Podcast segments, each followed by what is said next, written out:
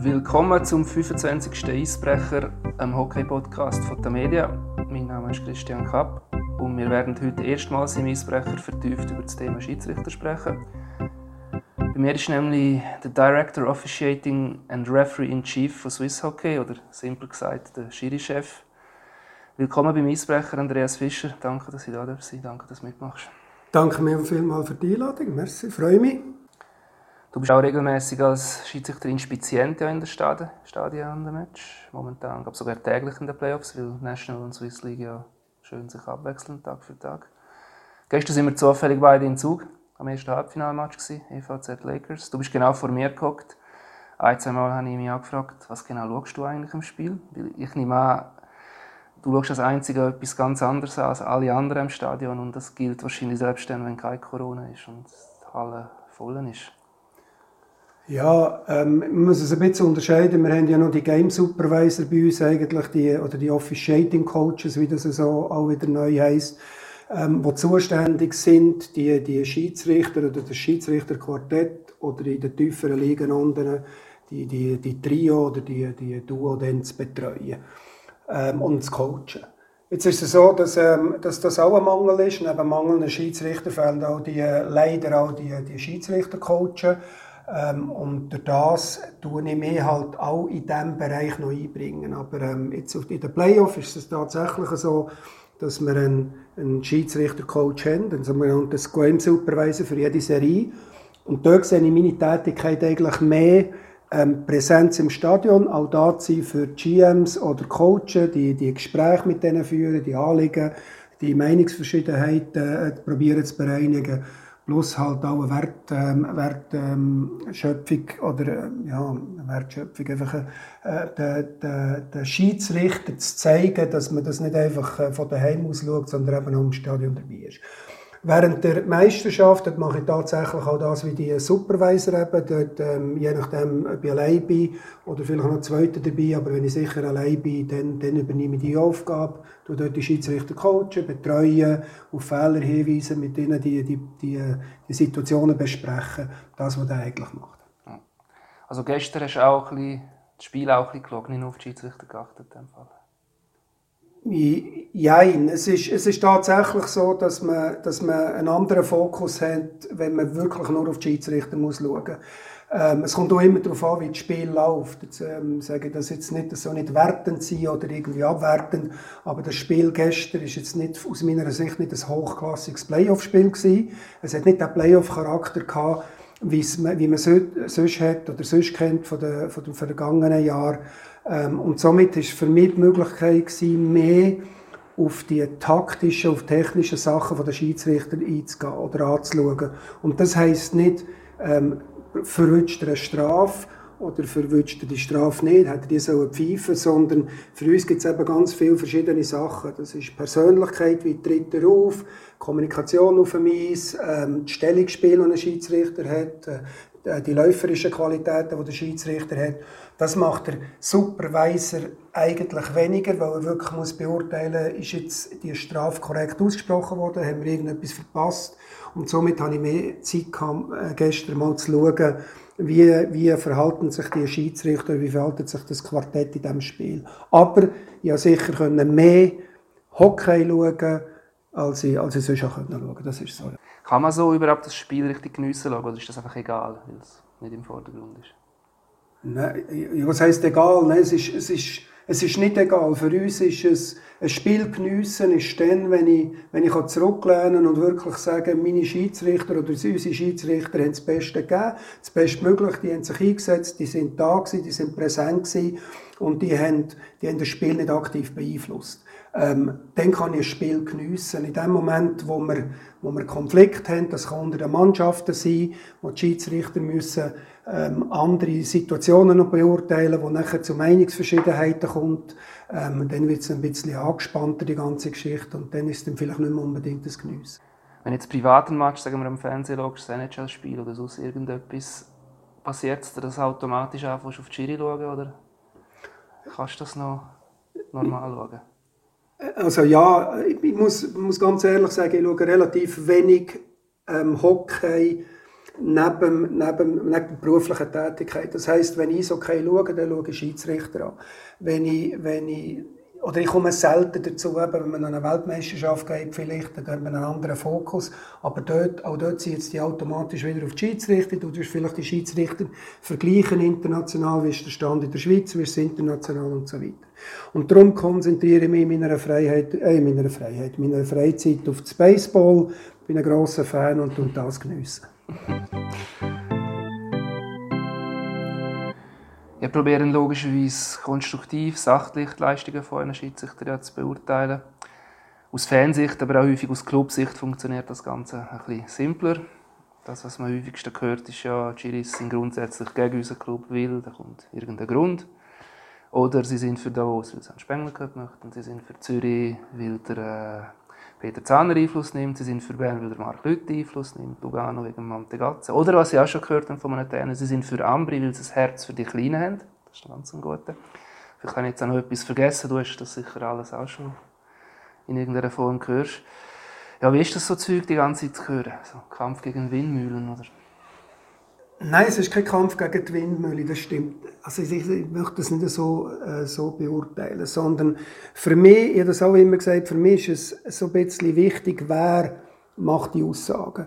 Solange das, aus dem Fanbereich kommt, aus den Sympathisanten vom jeweiligen Club, ähm, glaube ist das eine Normalität. Äh, ob das richtig ist, ob das vor allem jetzt in den sozialen Medien korrekt wiedergegeben wird, das stimmt schon viel auch unter der Gürtellinie.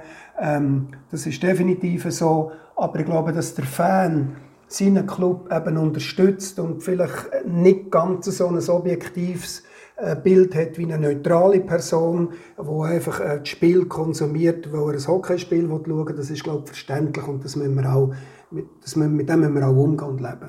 Es wird erst dann wirklich mühsam, wenn dann ähm, Clubvertreter, vor allem im Bereich äh, von der sportlichen Basis, wenn dann die probieren Einfluss zu nehmen oder Urteile abgeben, die nicht objektiv sind, dann, dann, tut das, dann gibt es mir schon ein bisschen zu denken. Dann muss ich mir einfach überlegen, ja, um was geht es jetzt genau? Weil, ähm, wir sollten die Situation wirklich immer so beurteilen, wie es auch wirklich war. Und das ist extrem schwierig, vor allem bei uns in unserem Sport. Ähm, es sind verschiedene Ansichts, äh, Ansichtsweisen. Es ist ähm, es kommt immer darauf an, was wir für Kameraeinstellungen haben. Es kommt darauf an, in welcher Situation das was äh, passiert. Es ist ein Unterschied, ob du das Spiel von oben anschaust oder auf, auf der Eishöhe und so weiter. Und äh, die konstruktiven Gespräche mit den, mit den Clubvertretern, wer das so immer ist, die sind super, die sind auch wichtig, die müssen wir auch haben und die brauchen wir. Aber wenn es dann eben nicht objektiv ist oder wenn es dann zu emotional ist, kurz nach dem Spiel, dann ist es dann schon manchmal schwierig. Und das, das macht dann die ganze Geschichte wirklich schwierig. Wärst du denn aktiv oder denkst du dann einfach, ja, dann dir reden? Nein, wir, wir wehren uns, wir nehmen, da, wir nehmen da das Recht raus, uns zu wehren, weil wir der Meinung sind, wir müssen für das, was wir machen, herstehen. Wenn das gut ist, dann steht man her, wenn das gut ist, dann kann man stolz sein, wenn, man, wenn es mal schlecht ist, und wir sind halt alle so nur Menschen, es kann sein, dass man mal einen schlechteren Tag hat, es kann sein, und es passiert auch, dass man Fehler macht, und dann muss man auch herstehen und zu diesen Fehlern stehen. Aber eben etwas beurteilen, bevor dass man das überhaupt können auswerten und sagen, ja, das ist tatsächlich so, wie du sagst. Ähm, das braucht normalerweise schon ein bisschen ähm, äh, Zeit. Und ich sage immer, äh, vielleicht einmal mal eine Nacht darüber schlafen, das Zeug objektiv beurteilen, ohne Emotionen. Und dann sieht es dann eben in den meisten Fällen doch ein bisschen anders aus. Machst du die Einteilungen der Schiedsrichter äh, bei dem Match, also die Studienentscheidung, welcher Ref, welche Partie äh, zum Einsatz kommt, jetzt zum Beispiel gerade auch während der Playoffs? Also die Schlussverantwortung, ja, habe ich halt das Referee Chief, das ist tatsächlich so. Aber äh, wir haben einen, einen, einen Aufbieter, eine Person, die die Aufbietung von unseren Schiedsrichtern macht. Und in der Vorbereitung, wir müssen das ein bisschen unterscheiden, in der Vorbereitung hat er mal einfach die Möglichkeiten nach der Qualifikation und dem Know-how, das ist ein ehemaliger Spitzenlinesman, ähm, das Know-how, was braucht es für das entsprechende Spiel. Und dann macht er mal eine Aufbietung, macht er die zwei Wochen Aufbietung und dann schaue ich mit meinem ähm, Stellvertreter Sascha Kunz mal die Spiele anschauen, von den, sicher mal von diesen drei Top-Ligen, NLSL und U20 Elite, und dann mal beurteilen, ob das, ob das so geht. Das sind verschiedene Komponenten und das, ähm, das ähm, wir einfach in dieser Form auch beurteilen. In den Playoffs ist es so, dass man auf viele andere Sachen muss schauen muss. Ähm, dort mache ich, ja, das ist so, dort mache ich mal Grundvorschläge, wie ich es sehe. Aber ich bin ein Typ, der auch gerne andere Meinungen hört, hole die dann mit den zwei Personen, die ich erwähnt habe, ab und, und ähm, dann schauen, ob das, ob das so passt oder ob es noch Änderungen braucht. Ähm, und so wird, wird jetzt in der Playoff operiert. Es gibt ja gerade in der Playoff wie zwei Sichtweisen, wo man ja für und wieder kann sein. Eine ist, eine Crew leitet eine ganze Serie. Und dann gibt es auch das, was jetzt zum Beispiel im Viertelfinale ZSC Lausanne war, wenn ich richtig geschaut habe, sind nur Spiele 1 und 6 von der, zwei, äh, von der gleichen Crew geleitet worden und alle anderen Matches haben sie immer gewechselt. Was sind da für Überlegungen dahinter, dass gerade so einen Entscheid trifft, jedes Spiel wieder neue Schiedsrichter? Also Playoff als solches ähm, kannst du eben nicht anschauen wie die Regular Season. Und ähm, die Frage kommt immer auf, oder was ist die beste Lösung und so weiter. Es hat zu allem Vor- und Nachteil. Und diese Saison ist es noch ein bisschen eine andere Geschichte. Wir haben auf der einen Seite die Covid-Geschichte und auf der anderen Seite haben wir keine Liga-Quali gehabt. Wir haben zwar die, äh, die Pre-Playoffs gehabt, aber die Liga-Quali ist normalerweise immer gleichzeitig gelaufen wie, wie Playoff. Ähm, und somit hat man das, hat, hat die Situation erschwert. Also du musst es eine Anzahl von Schiedsrichtern haben mit der Reserve für, wenn irgendetwas Covid-mäßig passiert.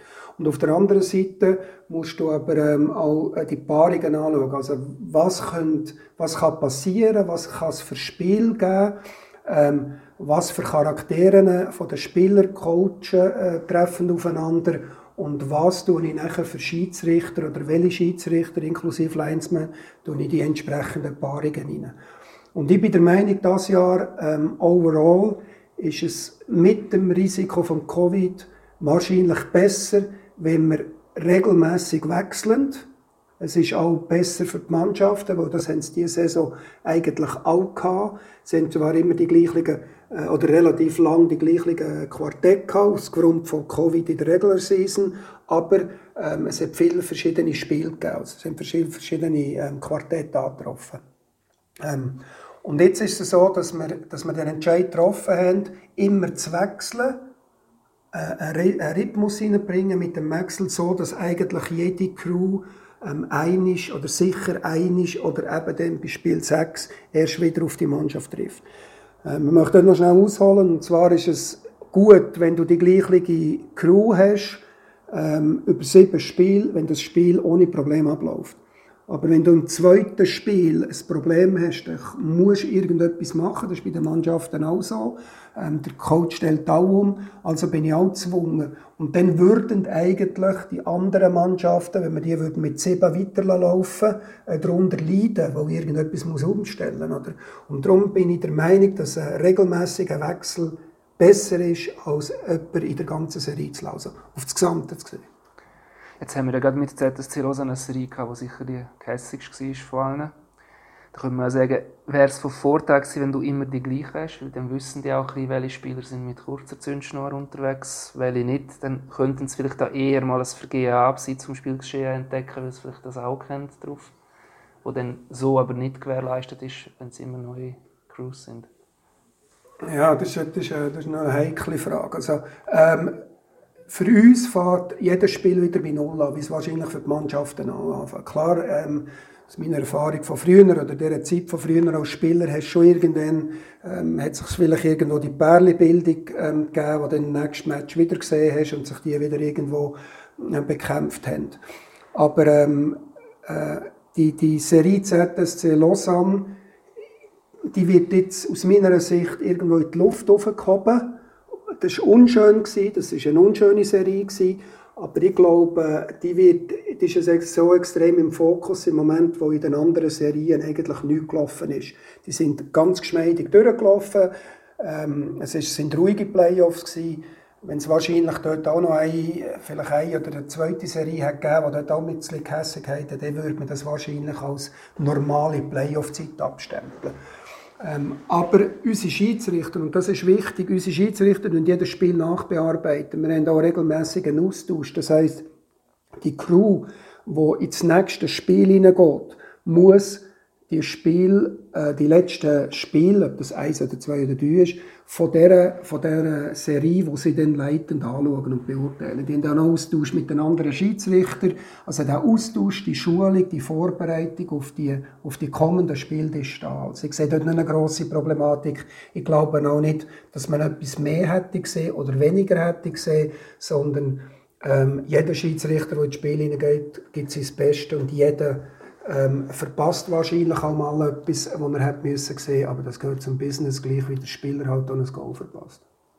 Ich möchte jetzt die Serie auch nicht weiss, wie aussehen, ich denke 2017, was man gerne gegen Zug eine Serie gegeben hat mit äh, unglaublichen Szenen, das ist sicher nicht weniger kässig als jetzt die, das gibt es immer wieder, aber vielleicht ist auch das ein bisschen im Kopf geblieben, weil es hat ja Vergehen abseits vom Spielgeschehen, wenn wir von dem reden, hat es ja etwas gegeben, was sehr selten passiert in dieser Serie, aber eigentlich auch nicht sollte passieren und gleich passiert ist. Es hat ja die Tätigkeit von Mark Barberio gegeben, der hat geschwungene Zweihänder mit dem Stock auf die Brust von Garrett Rowe.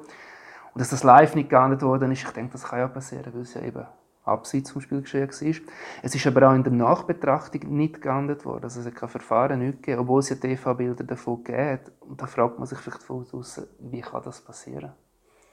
Das ist eine gute Frage und ähm, da haben wir uns ähm, intensiv innerhalb vom Office Rating Management unterhalten. Das darf auch nicht passieren. Also es darf, wenn wir genau diese Szenen anschauen, bin ich der Meinung, unsere Schiedsrichter hätten die auf dem Eis schon nicht dürfen verpassen es war Irrtum vorbehalten, eine 5 gegen 3 Situation gewesen, oder sicher eine 4 gegen 3, aber ich glaube eine 5 gegen 3 Situation.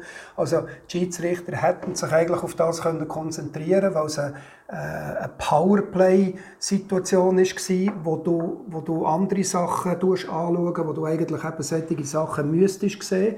Das ist der erste Punkt. Der zweite Punkt ist, wir haben einen Supervisor im Stadion gesehen, der das aus welchen Gründen auch immer, Fokus wahrscheinlich auch an anderen Orten nicht gesehen hat. Ähm, wir haben es in der Nachbetrachtung, ist es uns auch nicht aufgefallen. Und zwar, und jetzt kommt der Punkt, wo wahrscheinlich ähm, halt in dem Moment ähm, sich die Situation nicht so gravierend dargestellt hat, wie es effektiv ist. Das heißt, der Zürich-Spieler, der getroffen äh, worden ist, hat nicht irgendwo eine Verletzung gehabt, ist nicht am Boden gefallen, ähm, hat normal weitergespielt, was das auch immer heisst. Ähm, es war ohne Zuschauer gewesen. Es wäre in Lausanne gewesen. Ob denn das ähm, so äh, geahndet worden wäre von den mitreisenden Zürich-Fans, ist etwas anderes. Also, es hat keinen Fokus darauf gegeben, dass in dem Moment, in dieser Szene, dort, wo das passiert ist, etwas hat können passieren, äh, nicht können, können passieren. Aber, und wie du gesagt hast, richtig, meine, mit den Möglichkeiten, die wir alles haben, ähm, hat es eigentlich auch nicht dürfen passieren, dass es zumindest mal uns durchgeht.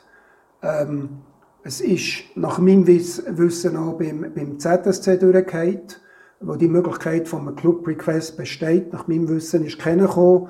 Und ähm, es ist auch bei der PSO durchgeht, also bei allen, ähm, glaube auch das Fernsehen hat nicht ein grosses, grosses Tamtam drum gemacht, der, der, der Sender, der dort überträgt. Darf nicht passieren und vor allem solche Szenen, die wirklich ähm, mit, dem, mit unserem Sport ja nichts zu tun haben. Das ist einfach eine Tätigkeit, die hätte müssen geahndet werden das, das einzige Positive, was man herausziehen kann, es spricht für die Garrett Rowe die Situation. Er hat ja schon mit Schwaben Vorwürfen müssen leben. In dem Moment hat er sicher Absolut. Und das ist, sehr korrekt verhalten. Er hat sich korrekt verhalten. Es war ein Stockschlag, der nie und nimmer passieren darf, wo man, nicht, wo man muss handeln zu 100 Prozent. Das ist eine Tätigkeit. Der, der, der Spieler, der ZSC-Spieler hat sich extrem fair verhalten, er hat nicht irgendwie ein Theater, Theater gemacht, ja. nichts. Und somit ist das eben wahrscheinlich einfach auch einer von diesen Gründen, dass mir das nicht aufgefallen hat. Und das ist genau das, was du sagst. Das ist, ähm, im Prinzip eben nicht wahnsinnig gut für uns. Wir wollen die Schwalben und die Diving nicht. Und das, ähm, ja, ähm, weil er sich jetzt eben fair verhalten hat, ähm, ist er eigentlich benachteiligt in dieser Situation oder, oder der ZSC und es ist nicht, es ist nicht geahndet worden. Ja. Unschön. Es gibt jetzt natürlich auch Meinungen, die sagen, die Schiedsrichter können verhindern, dass eine Playoff-Serie äh, so kässig wird oder ausartet. Können sie das wirklich? Hätten die dafür können sorgen dass die ZSC Lausanne ein bisschen sauberer abläuft? Oder ist das zu viel verlangt? Nein, zu viel verlangt ist es nicht. Die Frage ist einfach, ob man es kann. Ich sage, wenn einer einfach einmal läuft. Dann läuft er halt einfach. Ja, eben. Und dann kannst du ihn entsprechend bestrafen. Äh, die Schwierigkeit, vor allem in den Playoff, ist, wo setzen wir den Level an? Wollen das Spiel von diesen zwei Mannschaften nicht irgendwo kaputt machen, wo sie, wo sie führen und so weiter. Ähm, ähm, es ist extrem schwierig zu sagen, wir können das. Ja, die Diskussionen immer wieder, vor allem auch die Diskussionen auch, ähm, das darf ich vielleicht ausführen oder erwähnen, in tieferen Stufen. Also wir werden ja immer nachträglich noch konfrontiert mit der Situation, warum ist der Tschechenkopf nicht geahndet worden, der Spieler ist verletzt. Ja, das stimmt. Aber, und das ist schlimm und das darf auch nicht passieren. Aber der Spieler wäre auch verletzt, wenn wir nachträglich eine Strafe ausgesprochen hätten. Das hilft am Spieler auf Verletzung bezogen nicht mehr oder weniger. Äh, es hilft der Mannschaft, natürlich mit einer, mit einer Powerplay-Chance oder vielleicht mit einer Sperre von, der, von einem anderen, vom Spieler, der zu voll äh, begangen hat, aber nicht für den verletzten Spieler. Und was ich einfach der Meinung bin, wir müssen dort herkommen, dass die Schiedsrichterwesen zusammen mit den Clubs die Spielweise in der, in der Schweiz definieren. Was wollen wir, wenn wir das wirklich ahnden? Und dann muss man es eben auch akzeptieren, dass ein Check gegen Kopf geahndet ist, wenn man das nicht will. Und wenn man dann vielleicht in der dritten Wiederholung oder der vierten Wiederholung sieht, ja, dass dann der Check vielleicht nicht so klar im Kopf her ist. Aber es hat eben trotzdem eine Strafe gegeben, dass man das dann auch akzeptiert. Ich glaube, nur dann kann man, kann man das Hockey in der Schweiz sicherer machen. Und ich glaube nicht, und das hat sich ja leider bewiesen, dass das mit, äh, mit dem Strafengeben ändert. Sonst wäre es schon viel besser. Wir geben ja relativ viel Strafen, es werden auch relativ viele ähm, Spieler gesperrt und bestraft, auch im Namen hinein, aber wir haben diese Situationen immer noch. Also ist das, glaube ich, von ganz unten im Juniorenbereich einfach eine Erziehungsfrage. Schweden hat es geschafft. Schweden hat eine andere Hockeykultur. Die haben es schon geschafft, herzubringen, dass sie, dass sie in Anführungszeichen einen saubereren, einen härteren, aber einen saubereren ähm, Sport ausüben als wir im Moment. Du hast jetzt gerade angesprochen vorher auch schon ein bisschen, ich denke, völlig unabhängig von ZSC Lausanne oder welche Serie auch immer. Ich behaupte jetzt mal Folgendes, oder ich ich sage, ich glaube es es ist so, es ist auch in anderen Sportarten wie Fußball oder American Football, wo ja sehr komplex ist und sogar sieben Schiedsrichter sehr genau hinschauen und trotzdem permanent kritisiert werden in der NFL, wie schlecht sie sind. Auch dort ist es ja nicht möglich, eine komplett freie, freie Partie zu pfeifen als Schiedsrichter. Und ich denke, im Eishockey ist es ja fast überhaupt nicht möglich, überhaupt nur, nur selten daneben zu liegen, weil die Regeln ja viel seltener schwarz und weiß sind. Das Tempo ist viel höher. Du kannst gerade bei Sachen wie höherer Stock oder eben Checks, vielleicht bei der vierten, fünften Super Slow Motion 100% korrekt sagen, das ist so gewesen. Teilweise nicht einmal dann. Wie, wie geht man da als Schiedsrichter mit dieser Ausgangslage ins Spiel?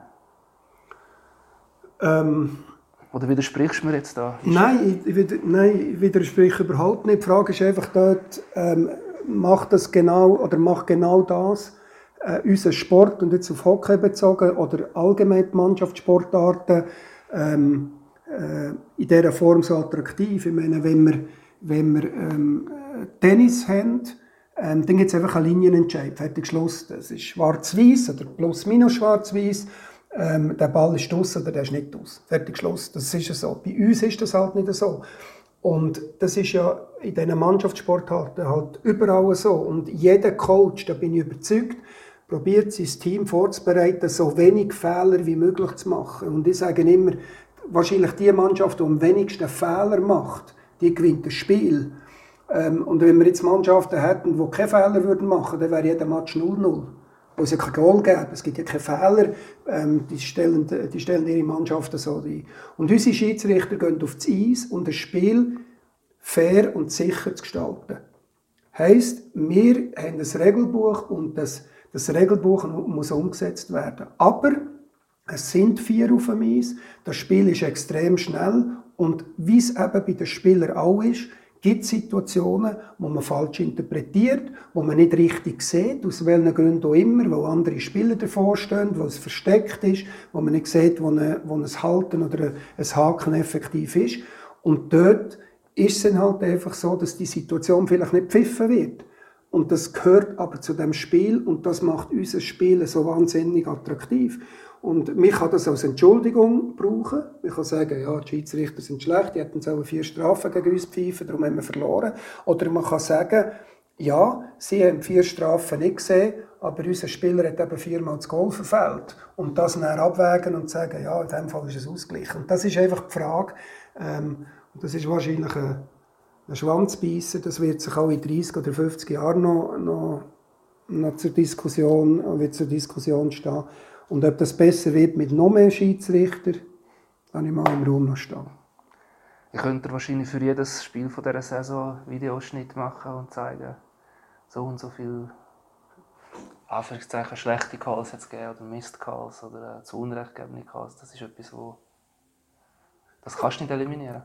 Nein, das ist, un also, das ist unmöglich zu eliminieren, zu 100 Prozent. Man kann das probieren äh, zu reduzieren. Das ist, äh, hängt mit der Erfahrung zusammen, die ein Schiedsrichter hat, mit den Positionen, wo ist er, wie kann er ein Spiel lesen, was hat er für ein Spielverständnis und so weiter. Natürlich, das gehört alles dazu.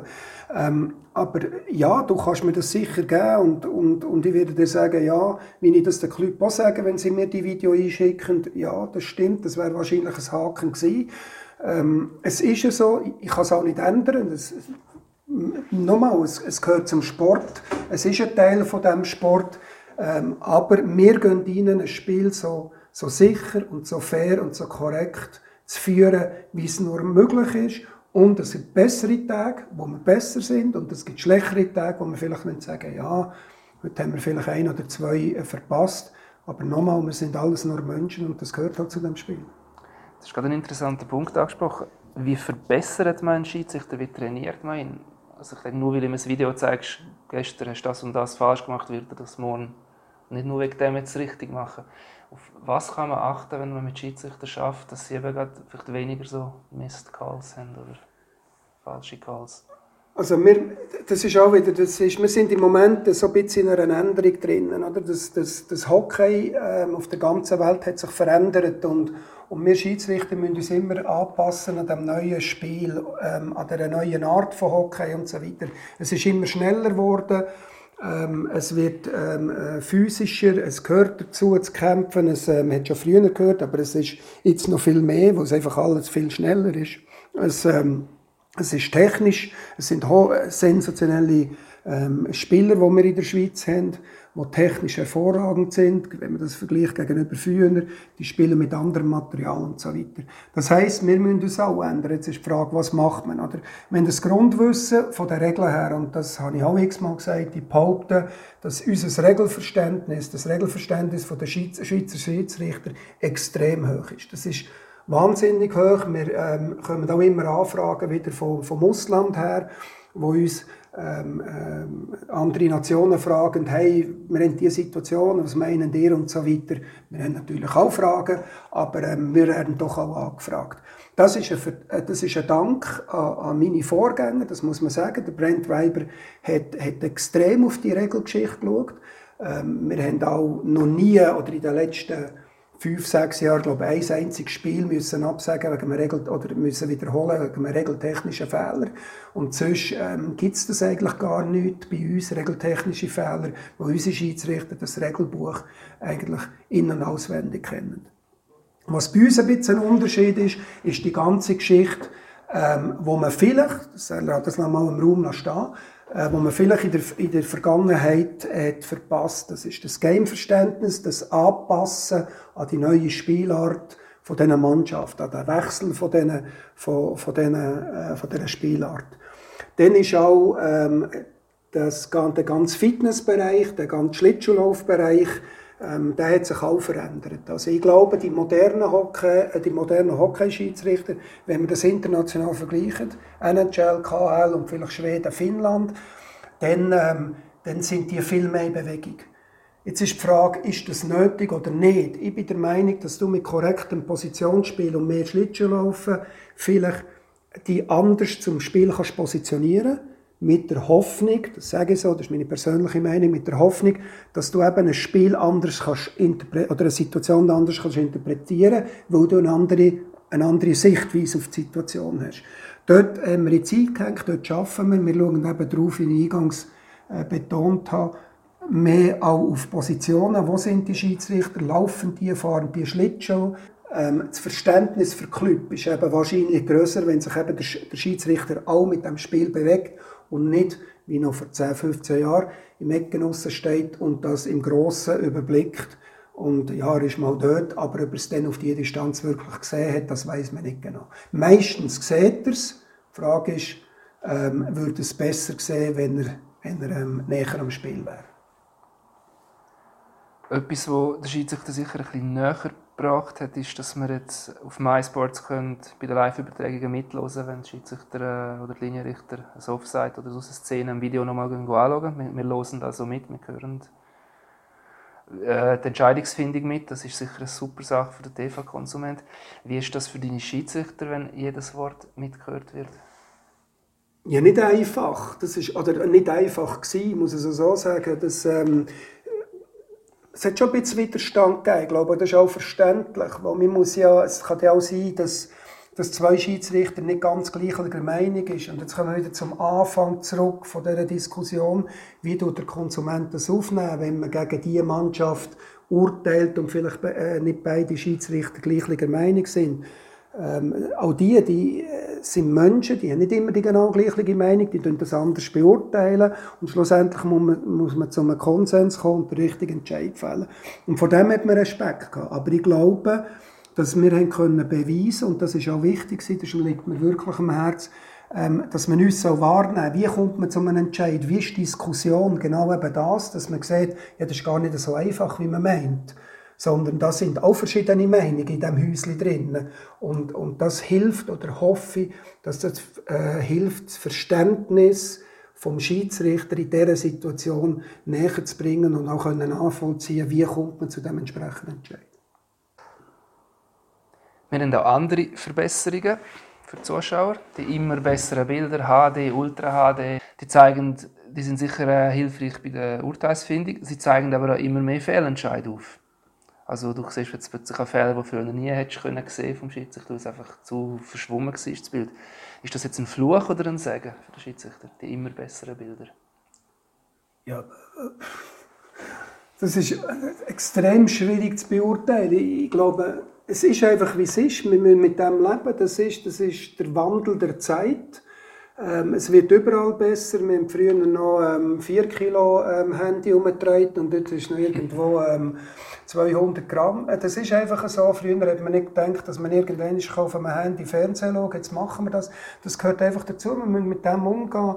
Ähm, die Frage ist einfach, ähm, wie geht, man, ähm, oder wie geht der Konsument mit dem um? Versteht er denn eben, dass die, die Bilder massiv besser sind als wahrscheinlich die Sichtweise auf dem Eis selber in dem Moment. Und das muss man einfach immer in der, in der Relation sehen und sagen, ja, ich habe viel die besseren Bilder als der Schiedsrichter oder äh, auch der, der, der Betroffene ähm, im Spiel selber. Das ist wahrscheinlich beim Goalie so, wie auch, wie auch bei den Schiedsrichtern. Ich meine, der Goalie wäre wahrscheinlich froh, wenn er vier Kameras hätte, dass er sehen von wo kommt der verdeckte Schuss. Weil ähm, auch der leidet darunter, logischerweise. Ein Thema, das immer wieder aufkommt, sind die Obertorkameras. Also die Kameras, die unmittelbar ob der Goal äh, angebracht sind, von, äh, von Decke abhängen, die helfen ja zum, oder sollten helfen, zum Feststellen, ist ein Böck über der Linie gewesen, ist es eine Goaliebehinderung zum Beispiel. Und ja, ist sicher einerseits eine super Sache, andererseits nützt es ja auch nicht viel, wenn sie nicht exakt auf den Zentimeter genau über den Goal aufgehängt sind, wenn es eine leichte, äh, so eine optische Täuschung gibt, wenn sie einen ganz ein bisschen anderen Winkel hat mit das ist in jedem, nicht in jedem Stadion exakt gleich. Ja, ich, wie, ist das, wie gehen deine Schiedsrichter mit dem um? Ist das etwas, das eine optische Täuschung kreieren kann, sollte bei einer Entscheidungsfindung helfen? Also das ist natürlich immer wieder ein Thema bei uns und das ist auch berechtigterweise ein Thema natürlich aus Sicht vom Schiedsrichter, das ist klar. Ähm, grundsätzlich muss man die Frage stellen, hat man in der Schweiz die, die Rahmenbedingungen für das vielleicht wieder NHL oder in Schweden oder was auch immer entsprechend ähm, aufzuhängen, haben wir die in Infrastruktur. Das wollte ich gar nicht beurteilen und nicht kommentieren, das kann ich nicht sagen. Was für uns einfach wichtig ist, ist, wir verlassen uns oder wir können uns nicht so nicht allein nur auf die Obertorkamera verlassen. Aus dem Grund, den du erwähnt hast, es gibt einen Winkel, darum haben wir in der Schweiz immer noch die, die, zweite, die zweite Torlinie, ähm, wo uns sollte helfen zu entscheiden, ob der Bug drinnen ist oder nicht. Also bei, bei der Entscheidungsfindung von einer Situation können wir und tun wir auch nicht, nicht nur die Obertorkamera verwenden, sondern wir verwenden auch die Hintertorkamera und vor allem auch, das ist eine grosse Hilfe für uns, ist die Cornercam wo, wo eigentlich auf der Grundlinie ähm, steht und uns hilft, die Situation vor dem Goal oder eben auch der Böck zwischen diesen zwei äh, Pfosten durch hat überschritten oder, wie du vorhin gesagt hast, steht dann mit dem verzerrten Winkel äh, der, der, äh, der Spieler tatsächlich im Torraum oder sieht es nur von der Obertorkamera so aus. Ähm, wir brauchen alle, wir haben damit gelernt umzugehen. Äh, das, es ist, wie es ist. Wie ich gesagt habe, ich kann mich und ich will mich auch nicht gross darauf äußern, ob es eine andere Möglichkeit gibt. Wenn man es vergleicht mit der, mit der ganzen Welt, ähm, dann sind wir die einzige Nation, glaube glaub, wird um vorbehalten, die sie in dieser Form hat. Ähm, wir haben aber auch die zweite Torlinie. Und schlussendlich, äh, nochmal, wir leben mit dem, es ist nicht unser Business, also nicht unser Business, es ist unser Business, aber wir haben keinen direkten Einfluss auf das. Wir sind nicht die, die das montieren. Also müssen dort andere Leute darüber entscheiden. Wir haben das. Aber wir haben auch die Möglichkeit, glaube mit den Kameras, die wir zurzeit haben, den korrekten Entscheid zu treffen. Wie wichtig die Seitenkamera ist, das gibt es eigentlich ein gutes Fallbeispiel gerade von der Anfangszeit. Biel Davos, die, die Fans von diesen Clubs erinnern sich sicher. Mit Hintertor und vor allem Obertorkamera hätte jeder gesagt, deutliches Goal. Und die Seitenkamera hat gesagt, wie extrem es war, dass es nicht einmal knapp kein Tor war, sondern mehrere Zentimeter vor der Linie der Böcks ist. Und so hat man dann auch das Goal ja dann nicht gegeben. Aber nur mit der Oberkamera, also hätte niemand nur gedacht, dass das kein Goal ist. Ja, das ist absolut richtig, wie du sagst. Und, und ähm, die, die, die Kamera, die wir im Moment haben, alle, die zur Verfügung stehen, mit denen haben wir gelernt leben. Wir glauben, dass wir mit allen Möglichkeiten, mit der Zeitsynchronisierung, die wir jetzt haben, dass wir wissen, dass äh, das praktisch auf die 100 Sekunden äh, miteinander synchronisiert ist, dass man eben den richtigen Entscheid treffen kann. Das hat man, glaube gestern mit einem Offside-Entscheid gesehen in Zürich wo er schlussendlich Bilder von der, von der, ähm, von der Eckenkamera, glaube haben die finalen Bilder gegeben. Dann gibt es Situationen, wo man die, die Kamera kann brauchen zwischen den Bänken, wo uns dort hilft, oder eben Obentor oder Hintertor. Die Kameraeinstellungen, die wir haben, die helfen uns, den korrekten Entscheid zu treffen oder der visuell korrekten Entscheid zu treffen. Vielleicht gäbe es noch eine Kamera mehr, analog NHL in, in Tor oder die, die in Russland in der, in der Latte eingebaut ist und so weiter. Oder ähm, auf der blauen Linie für die Offside. Äh, da gibt es auch noch mal wahrscheinlich x Möglichkeiten mehr. Aber die, die wir jetzt haben, machen, glaube ich, das Produkt in der Schweiz wirklich gut. Die Geschichte vom Hockey zeigt, das Spiel wird wahrscheinlich nicht langsamer werden. Es wird eher noch schneller werden. Es wird wahrscheinlich noch mehr, haben wir vorher gesagt, bessere Kameras geben, die mehr aufdecken. Wie schaust du in Zukunft vom Schiedsrichterwesen?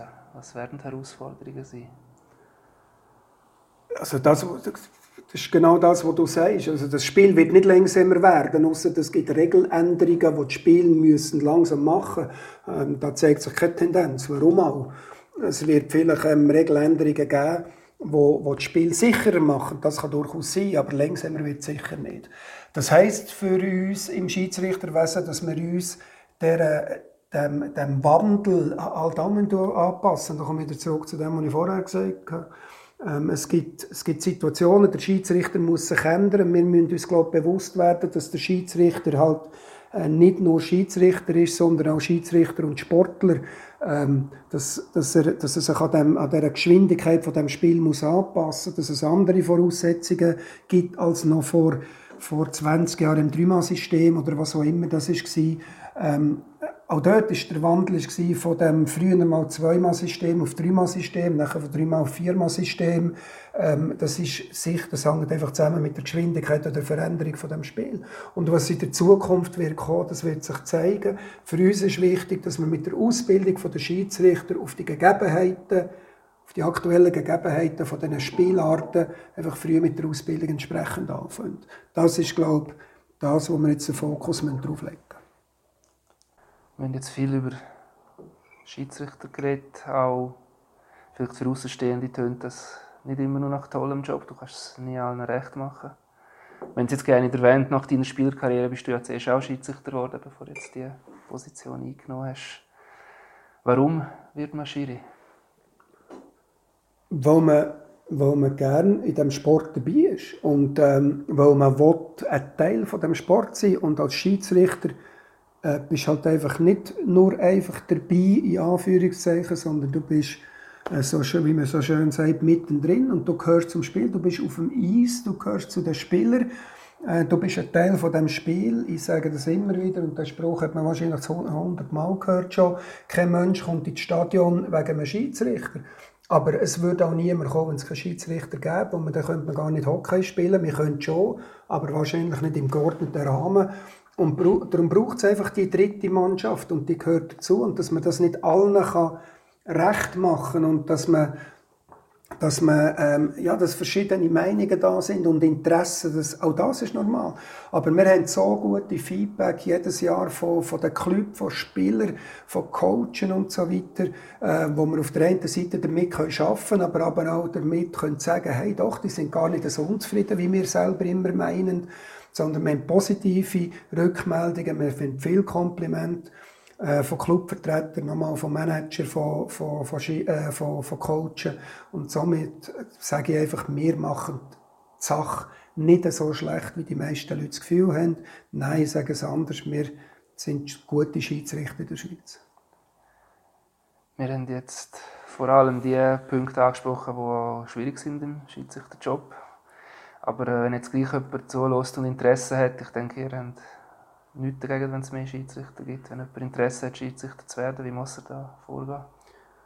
Also wir brauchen Schiedsrichter. Wir ähm, sind sehr froh, wenn wir neue Schiedsrichter finden und vor allem auch ähm, appellieren da vielleicht auch an ehemalige Hockeyspieler, wo, wo sagen, hey, ich habe jetzt Karriere aufgehört, ich möchte jetzt gerne noch irgendetwas machen im Bereich Eishockey, ob das Coach ist, ob das Manager ist oder ob das eben dann möglicherweise ähm, Schiedsrichter ist, das ist ja dann offen. Wir haben eine Rekrutierungskampagne äh, gestartet, No Refs, No Game. Ähm, da kann man sich über unsere ähm, äh, Website anmelden. Dort hat es also verschiedene Informationen drauf. Es hat einen kleinen Regeltest, dass man kann mal schauen kann, wie, wo steht man eigentlich, hat man überhaupt eine Ahnung. Äh, der Regeltest ist nicht einfach, aber der gehört ähm, zu den einfachsten Regelfragen, die wir im Schiedsrichterwesen haben. Ähm, und trotzdem, wenn jemand den neu macht, dann stutzt er den manchmal und fragt, ja, ist das jetzt was, ist das jetzt schwer oder leicht? Aber das ist, das ist nicht für uns Schiedsrichter nicht wahnsinnig anspruchsvoll. Ähm, aber dass man einfach mal sieht und dann kann man dort rein, kann sich anmelden und wir würden uns extrem freuen, wenn, wenn, wenn wir viele Anmeldungen bekommen für die Zukunft. Vielleicht kann man den Regeltest auch allen denen empfehlen, die immer über die Schiedsrichter ausrufen. Ich habe gar nicht gewusst, dass sie das haben. Ja, da kann man, da, da, natürlich kann man das machen und da kann man auch empfehlen, aber nochmal, ähm, es geht, ich glaube, es, es, geht gar nicht um die Regeln, sondern es geht um die Emotionen und äh, wir wollen das nicht verschönen, aber die, die Leute, die ausrufen, sind Fans und es ist vielleicht eine gewisse Berechtigung. Die Frage ist einfach, wie weit geht man und wenn es dann unter der Gürtellinie ist, ähm, dann, dann frage ich mich dann schon, ob das noch gerechtfertigt ist. Andreas, besten Dank. Hast du mitgemacht, das war interessant. Merci vielmals. Das war der 25. Eisbrecher mit dem Andreas Fischer. Mein Name ist Christian Kapp. Ich hoffe, ihr hört auch bei der 26. Folge rein. Bis dann, alles Gute, macht's gut, bleibt gesund. Bis zum nächsten Mal.